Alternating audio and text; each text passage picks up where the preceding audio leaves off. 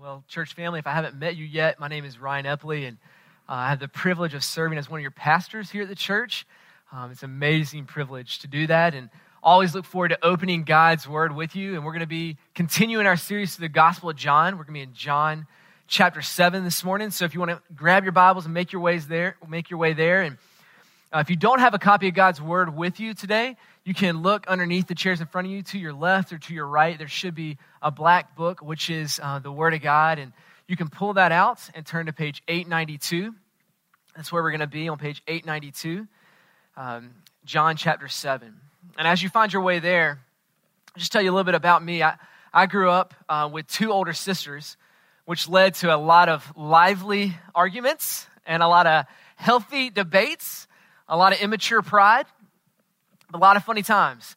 And so there was one time that I was debating, um, arguing uh, with my oldest sister over vegetables. Of all, of all things, uh, we're arguing whether what is before us is an orange carrot or whether it is a hot pepper. And uh, I am arguing that it is a carrot, and my sister's arguing that it's a pepper. So we're just going back and forth, and I'm saying, no, that's not it, and we're just butting heads over this, and there were no adults around to solve this problem for us. So finally, my sister says, if that's really what you believe, then basically put your money money where your mouth is and take a big bite of this. So what I did is I grabbed this carrot, carrot, and I took a giant bite out of this carrot, and it lit my mouth on fire. It was like, for the next few days, the inside of my mouth was sunburned, is how bad it was. And what it, what it comes down to is, I had this belief that it was a carrot, and it led me to act as if it was a carrot. And what our beliefs do is they lead us to action. And right beliefs lead us to right actions. Wrong beliefs lead us to wrong actions. And why do I tell you all this? Because in this text today, what we see are many people who believe different thoughts about Jesus. Many of them wrong beliefs that lead to wrong actions. And just one, which is the right belief that leads to everlasting life. And this is important. What we believe about Jesus is hugely important. A W Tozer, in his book, The Knowledge of the Holy, says this: what comes into our minds when we think about God is the most important thing about us. Listen to that again. What comes to our minds when we think about God is the most important thing about us. But why? Because what we believe about God changes how we live. It changes who we marry. It changes where we work. It changes how we spend our money. It changes how we spend our time. What we believe about God drastically changes all of our lives. And so we've got to get it right. We've got to make sure that we have the right beliefs. So here in John seven, what you'll see are many different views, different beliefs, different thoughts on Jesus.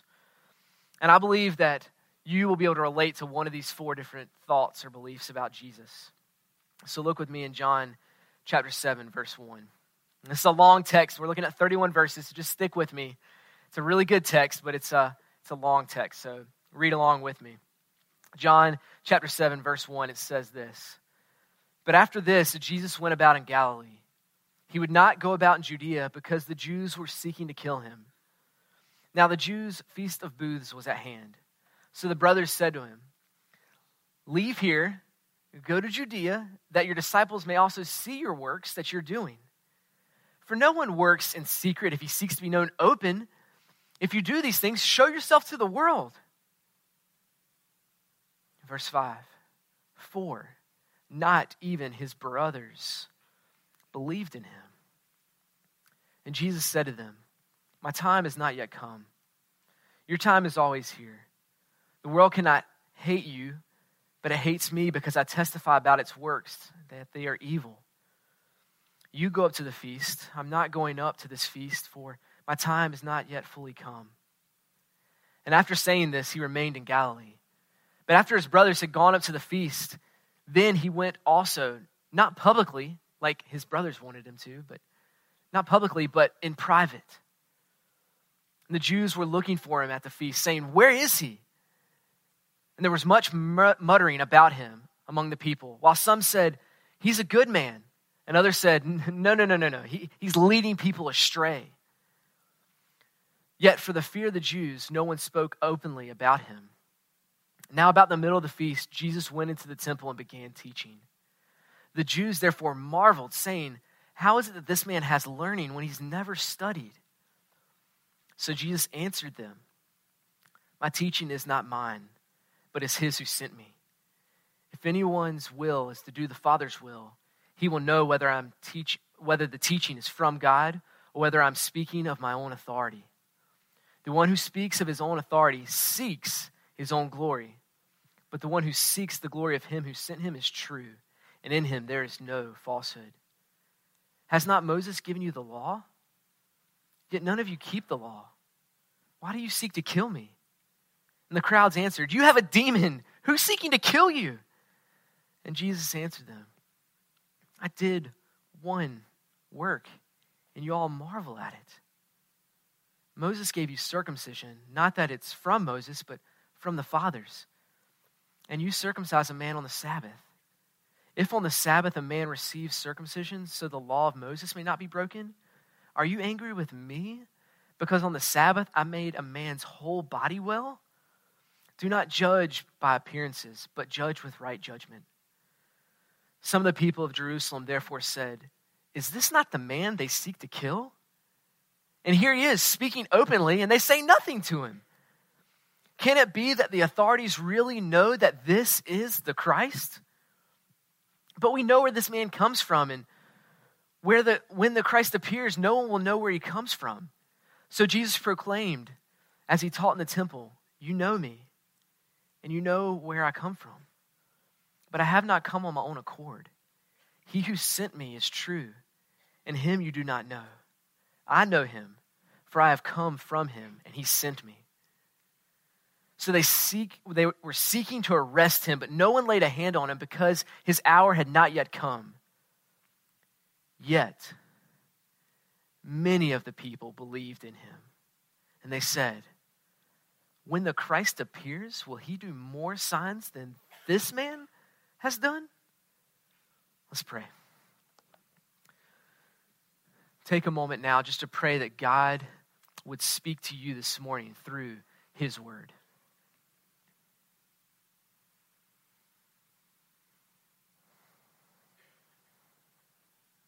Take a moment to pray for me that I would communicate God's beautiful word clearly.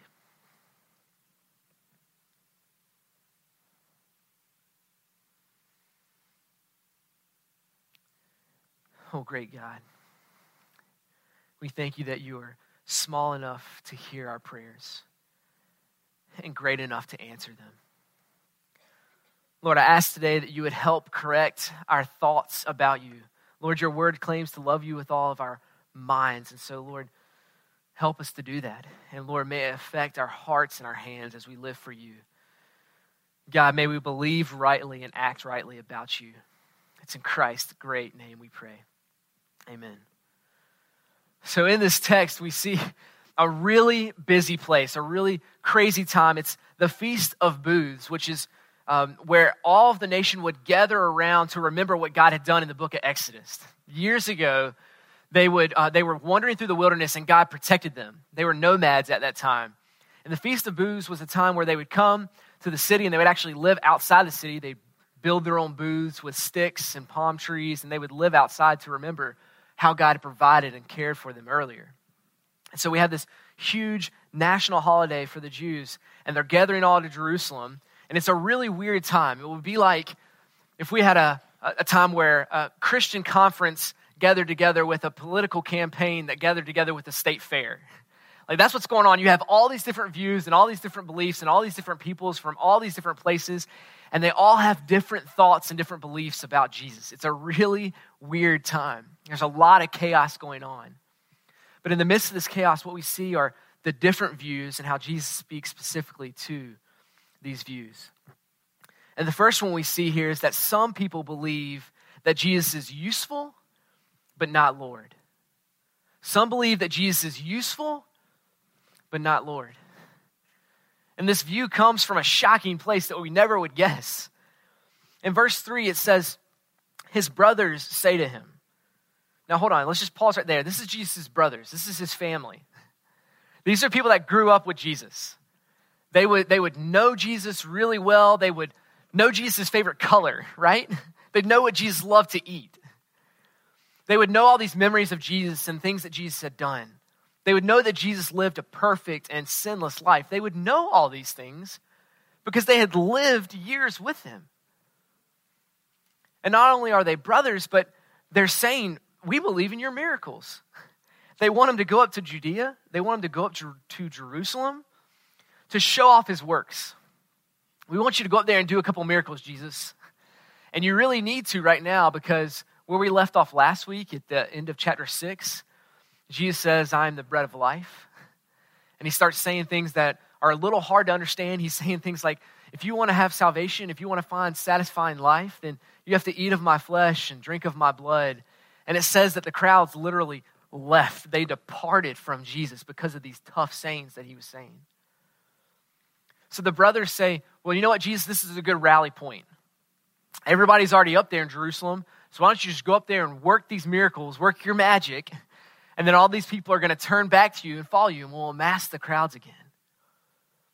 And what they're doing is they're trying to build up their own fame by association.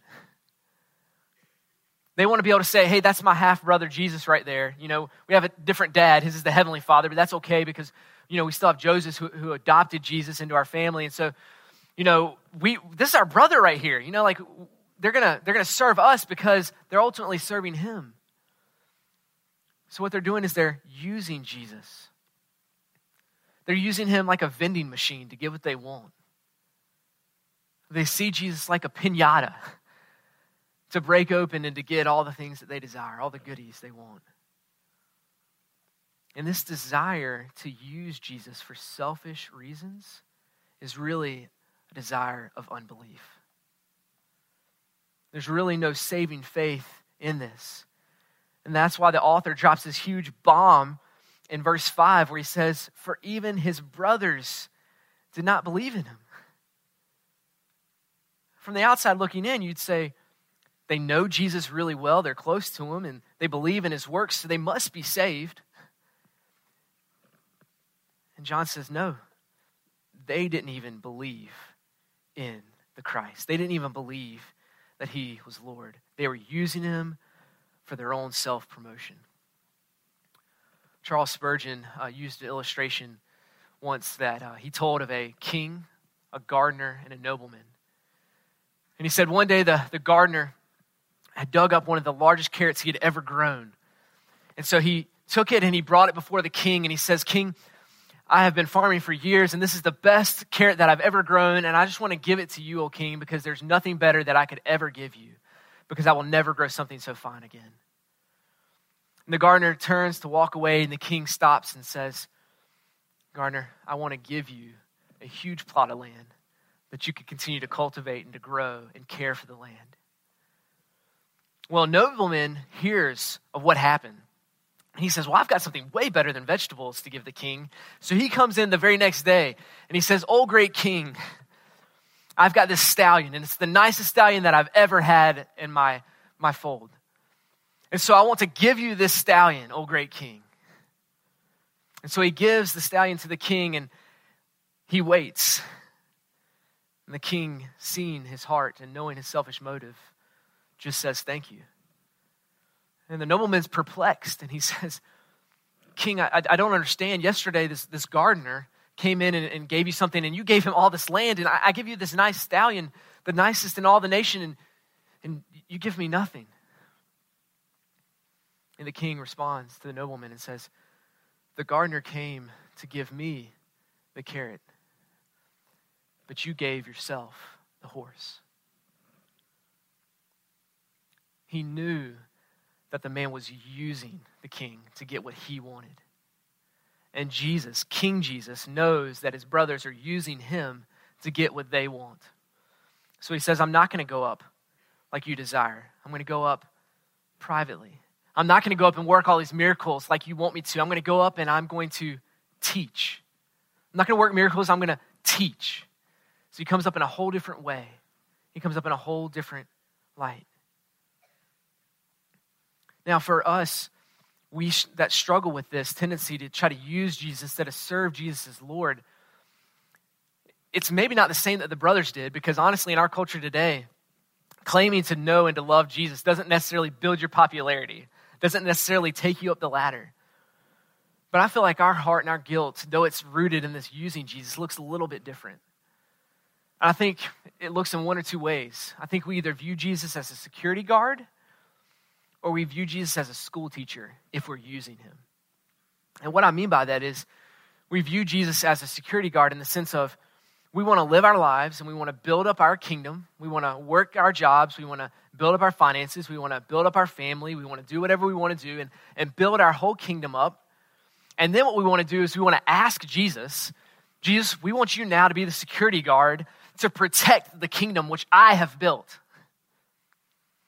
I want you to protect it. I don't want to lose my health, my wealth, and my happiness. So Jesus, come in and protect it. And that's a broken belief, which leads to wrong actions. When we believe that Jesus is Lord of all, we stop trying to build our own kingdom, and we look to Jesus to build his kingdom. And that's the kingdom he'll protect. We should look to worship Jesus, not have him worship us. So if we struggle with this of using Jesus instead of seeing him as Lord, we see him as a security guard or we see him as a school teacher. And what I mean by that is we oftentimes, we leave the church um, when we don't have kids, and then we come back when we have kids, because once we have kids, we want to make sure our kids are raised up to be good, moral kids, right? And so we come back to church and we're like, all right, Jesus, it's your job now to fix my kids. So raise them up to be good moralists. We want to drop them off at the school so that, that they can be trained up by the school teacher to live rightly. Now, now don't misunderstand me with this. Like, I, I want my two children to be moral children, but I don't want them to be moralists. I want my children to be worshipers of Jesus. And if we come back into this and think, Jesus, we just want you to, to raise up our kids the way we want to, so they'll be good kids and they'll obey us and they'll hopefully live good lives, we're missing the whole point of life. Jesus is the point of life. We are called to worship him, not have him serve us. We are called to glorify him and lift him high. Jesus is the chief end of man. The whole point of why we live and breathe and move is to glorify him. So we want to train up our children to worship and to serve Jesus, not to use Jesus, but to see him as Lord and Savior. Now, what's so amazing about this is there's even hope in this section. And the only way we know this is because we know the bigger parts of the Bible. Because this is Jesus' brothers who don't believe. This is Jesus' brothers that are using him. But one of his brothers is James, who we find out later after Jesus' death on the cross and his resurrection, that he believes. God takes his wrong belief and he makes it a right belief, to see him as not just something you use, but the Lord in, you, in whom you serve. And James later writes one of the books of the New Testament where he says, church, be doers of the word and not hearers only, deceiving yourself. I think that the reason why he says that is because he knew better than anybody else. He had heard Christ speak. He had heard Christ teach, and yet he didn't believe. He was deceiving himself the whole time. But Christ changed his heart. He took out his heart of stone and gave him a heart of flesh. And so we have great hope that if we look into our hearts and we see that we've been using Jesus instead of loving Jesus, that Christ can change that, that belief. He can change our hearts and give us hope. He can change our hearts and give us the right belief that leads to eternal life. And so some see Jesus as useful in this text.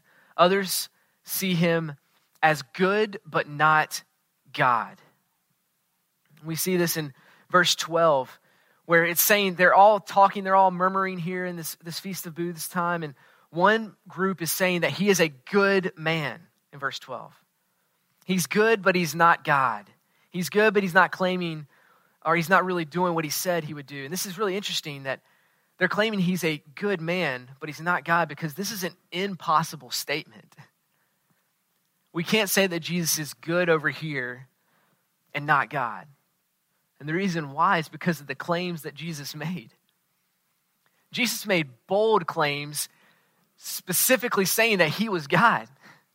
Even here in, in the Gospel of John, um, in chapter eight, so the next chapter we look at, he says, before Abraham was, I am. Now, Abraham was the Old Testament father of the faith that was thousands of years before the time of Christ. So like, wait a second, you're saying you were before, you're before Abraham, this dude that lived thousands of years ago? What, what are you talking about, Jesus? And then he says, before Abraham was, I am. And this is the word that God gave Moses when Moses asked, when I go and I talk to Pharaoh, who am I supposed to tell him sent me? And God responds and says, tell him that I am sent you. Jesus is using the very personal name for God, Yahweh, I am. He's claiming to be God. And some skeptics will say, well, this is the Gospel of John, so these don't really count because this was a later gospel. It was the latest one written. And because it was written so late, then they just really kind of manipulated it and made Jesus God at that time. Well, you can go to every one of the gospels, any of the three synoptic gospels, and prove that Jesus claimed to be God. You can go to the, the shortest gospel, the Gospel of Mark, which some believe was the first gospel written. You don't have to make it very far. In chapter two, Jesus looks at this man and heals him and says, your sins are forgiven. And the crowd gets in this uproar and they're all angry. And they said, wait a second, who can forgive sins but God alone? He's blaspheming. And Jesus' response is, that's my point. Only God can forgive sins. And I'm telling you that this man's sins are forgiven. And then we see as Mark continues to unfold, all these things that the Old Testament talked about that only God could do, Jesus does. Only God can control the weather. And what does Jesus do? He speaks and calms the storm. And the reason why is because he's the one that spoke them into existence at the very beginning. He speaks to sickness and death and they flee. He speaks to demons and they obey. All these things are pointing to Christ's claims are true, that Christ is God. And there's such a huge divide. There's such a huge rift between Jesus being just a good man and Jesus being God, because a good man will tell you that's the way to find God. There it is over there. That's the way. And Jesus says, I am God.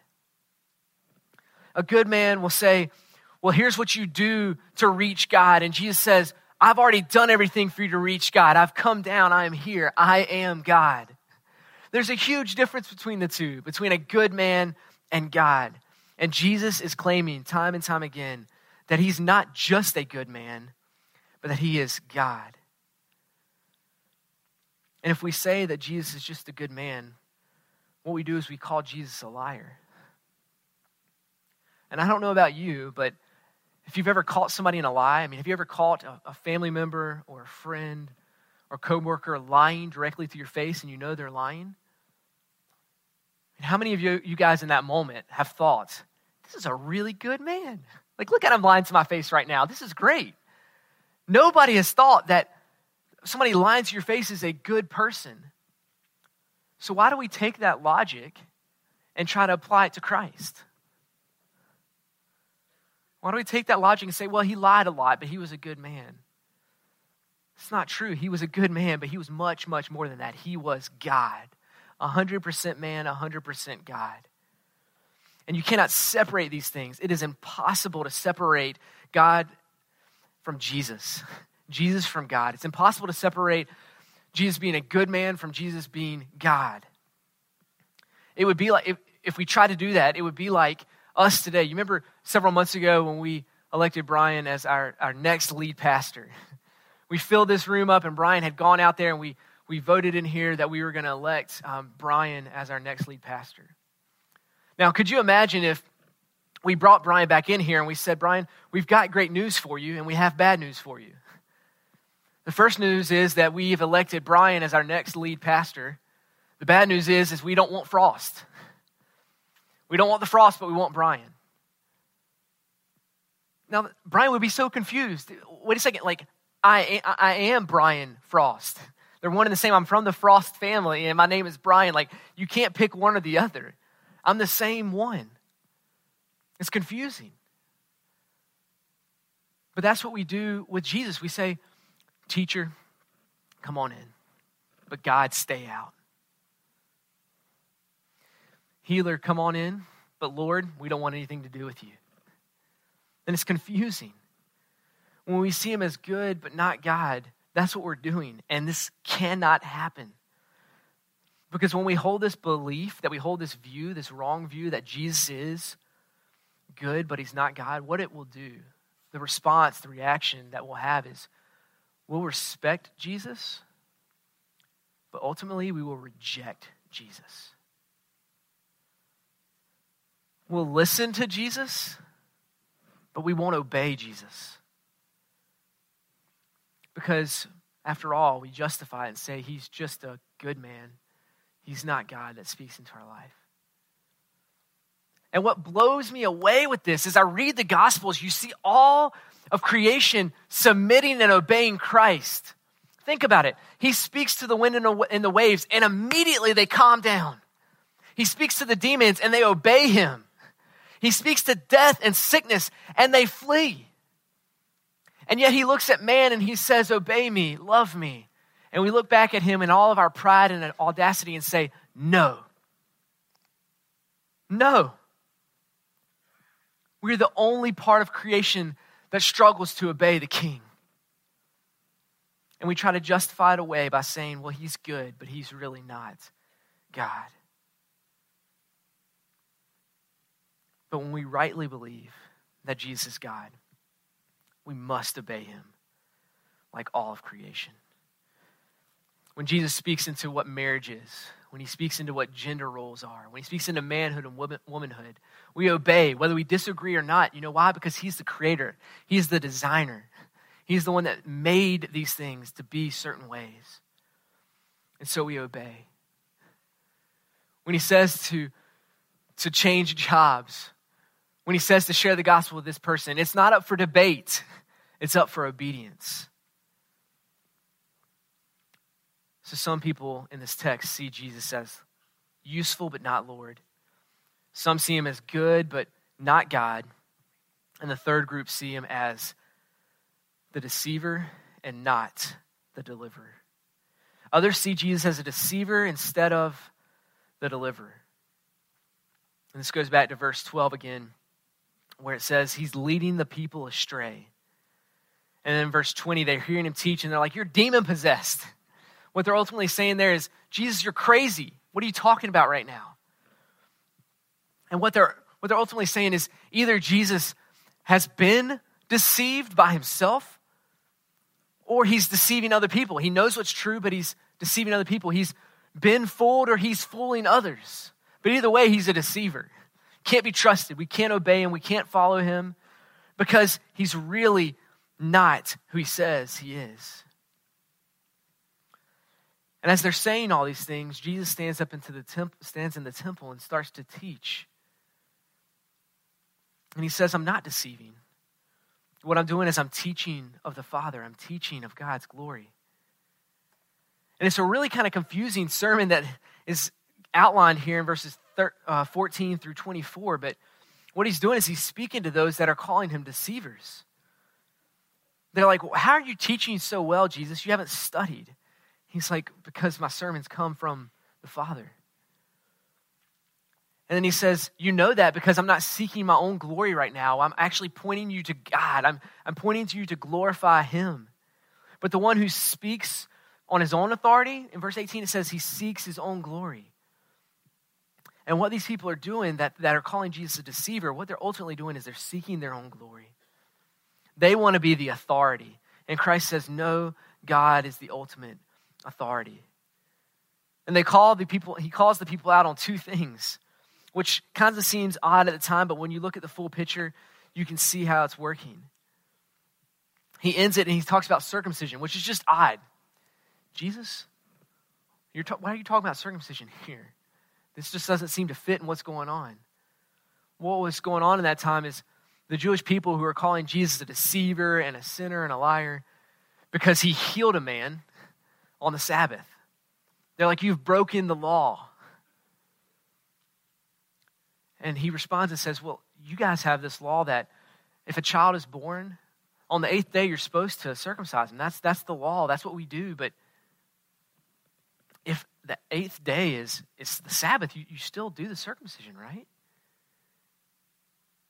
It's like, if you're not breaking the law, then, then why am I breaking the law when I heal the whole man's body? When I make every part of him well. I heal his body, soul, and spirit. Like, I heal all of this. That's what he, that's what he says. And so there's this challenge. And then he, he calls him out and he says, you know, you have the law that's here, but you don't even keep the law. And then he asks him the question, why do you seek to kill me? And the reason why he follows up the statement about you're not even keeping the law and you seek to kill me is because the sixth commandment is this, that thou shalt not murder. And he's like, here I am. A year and a half ago, I healed this man, and your animosity continues to build and well, and it's like a huge tidal wave that's about to crash onto Jesus, all because I healed this man. You're seeking to murder me. You're breaking the law. And what Jesus is pointing out here is that ultimately there is a deception going on, but it's these men deceiving themselves. They're hardening their hearts to the messages and the miracles of Christ. They don't want to believe because they want to keep the authority to themselves. And what's amazing about this is they would rather remove Jesus and reject Jesus than to change what they believe. They'd rather, rather push him to the side than accept and believe him. And what's amazing is it's not due to a lack of evidence. It's not that Christ has been holding things back from him.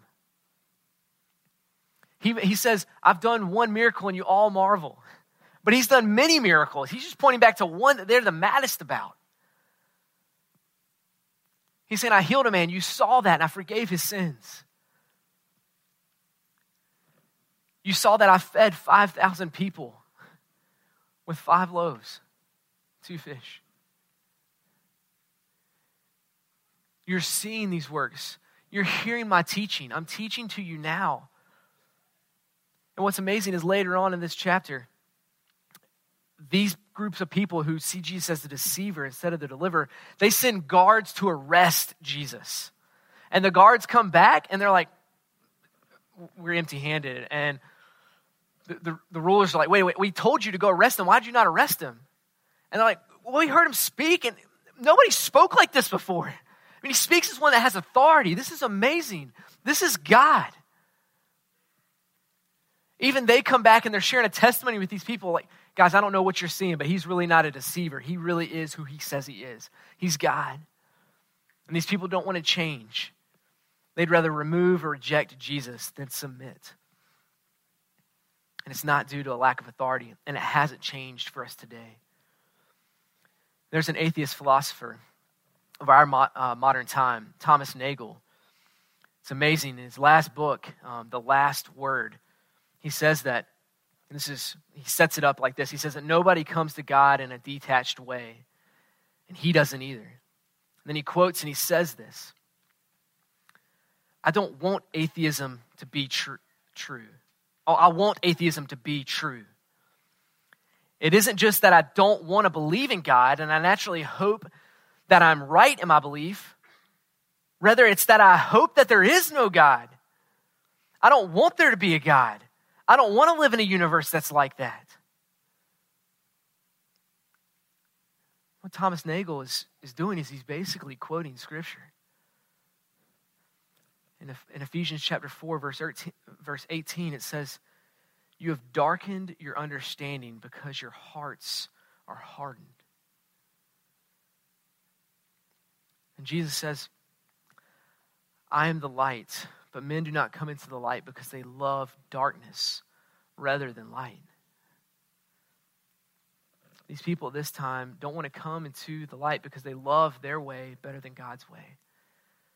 And Thomas Nagel is openly admitting in his book that he doesn't want to believe in a God because it's going to change everything about what he believes and how he lives. And he'd rather not be a, he would rather there not be a God than be one that would change how he lives. But it ultimately boils down to this. What do you love? Because they love darkness rather than light. It's not just a head knowledge, it's a heart thing that they love their ways more than God's ways. So my question is, how do you know if you fall in this category? Look at what you love. What do you pray for? What do you go to bed at night thinking of? What do you hope to spend your money on? Where do you spend your time? What do you love? That will show you if you see Jesus as the deceiver or the deliverer. And the hope in this is that he is the deliverer, that he can change the taste buds of our heart if we would ask. He can change the things that we love even if we don't love it now. God can change the taste buds of our heart. These three thoughts, these three beliefs, these wrong beliefs are, are all um, summarized, or all the root of these is unbelief. Every one of these. To see Jesus as useful but not Lord, good but not God, deceiver and not deliverer, all of them are wrapped up in unbelief. And so why does all this matter? Why do we talk about this today? Because it matters vastly. It's the difference between life and death. If the crowds don't get this right, if they don't get their beliefs fixed, then what's set before them is hell. What's set before them is wrath. They've got to get this right. And some of them do get this right. But it's the same for us. It hasn't changed. We have to have right belief. We have to see Christ for who he is and allow our lives to serve him as Lord, because if not, that's what is set before us, the wrath of God and hell. So it matters. It deeply matters. So I pray that you find yourself in this last group. It's the smallest section of our text, but in verse thirty-one, it says, yet, yet, many believe that Jesus was Lord. They believe in his signs. They believe in his miracles. They believe in his teaching. And I love the question they ask at the end. They're almost challenging those who have disbelief beforehand. And they're like, are you thinking that the Messiah that's going to come is going to do more works than what Jesus has done? It's not going to happen. You're not going to find someone better than Christ. It's not going to happen. They see Jesus as Lord and they worship him as Lord. And they see that there's no one better than Christ. If you're looking for something better, you will not find it out there. Scottish theologian P T Forsyth said it like this. If Jesus isn't God, then the God you know is less than the God I crave and less than what the world needs. If Jesus isn't God, then the God you know is less than the God I crave for and less than what the world needs. Jesus is Lord. And when we seek to him and we look to him, we find that at his right hand are pleasures forevermore. When we believe in him, we find freedom. When we rightly believe in him, we find forgiveness. When we rightly believe in him, we find grace. Let's pray.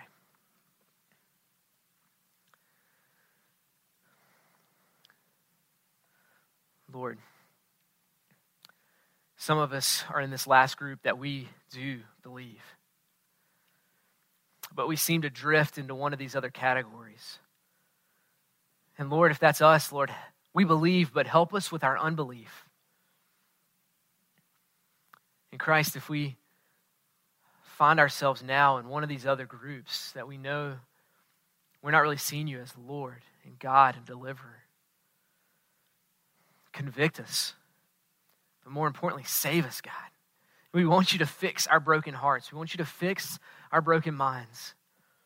Lord, we want to rightly believe so that we can rightly live our lives.